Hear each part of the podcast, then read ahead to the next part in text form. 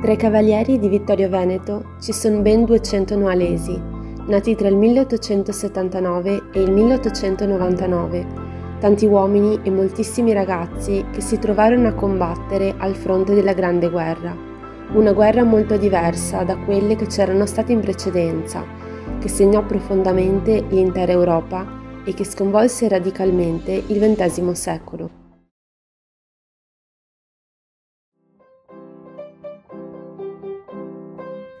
Sono Veronica Bustreo. Questo è Cavalieri, storia dell'Ordine di Vittorio Veneto, un podcast cittadinoale in collaborazione con il Museo della Battaglia di Vittorio Veneto.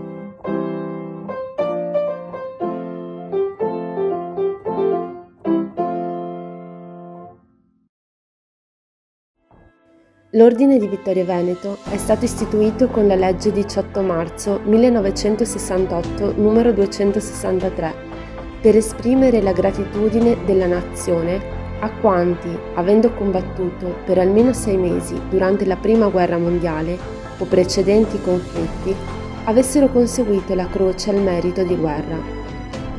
Capo dell'ordine, comprendente una sola classe di cavalieri, è il Presidente della Repubblica, un generale di corpo d'armata nei pressi del Consiglio, che provvede al vaglio delle domande avanzate dagli interessati.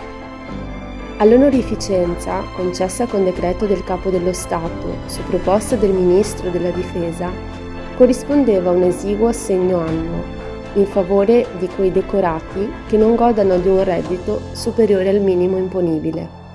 Con l'occasione, il 30 giugno 1968, il Consiglio Comunale di Vittorio Veneto deliberò che gli ex combattenti, insigniti del cavalierato, diventassero cittadini onorari.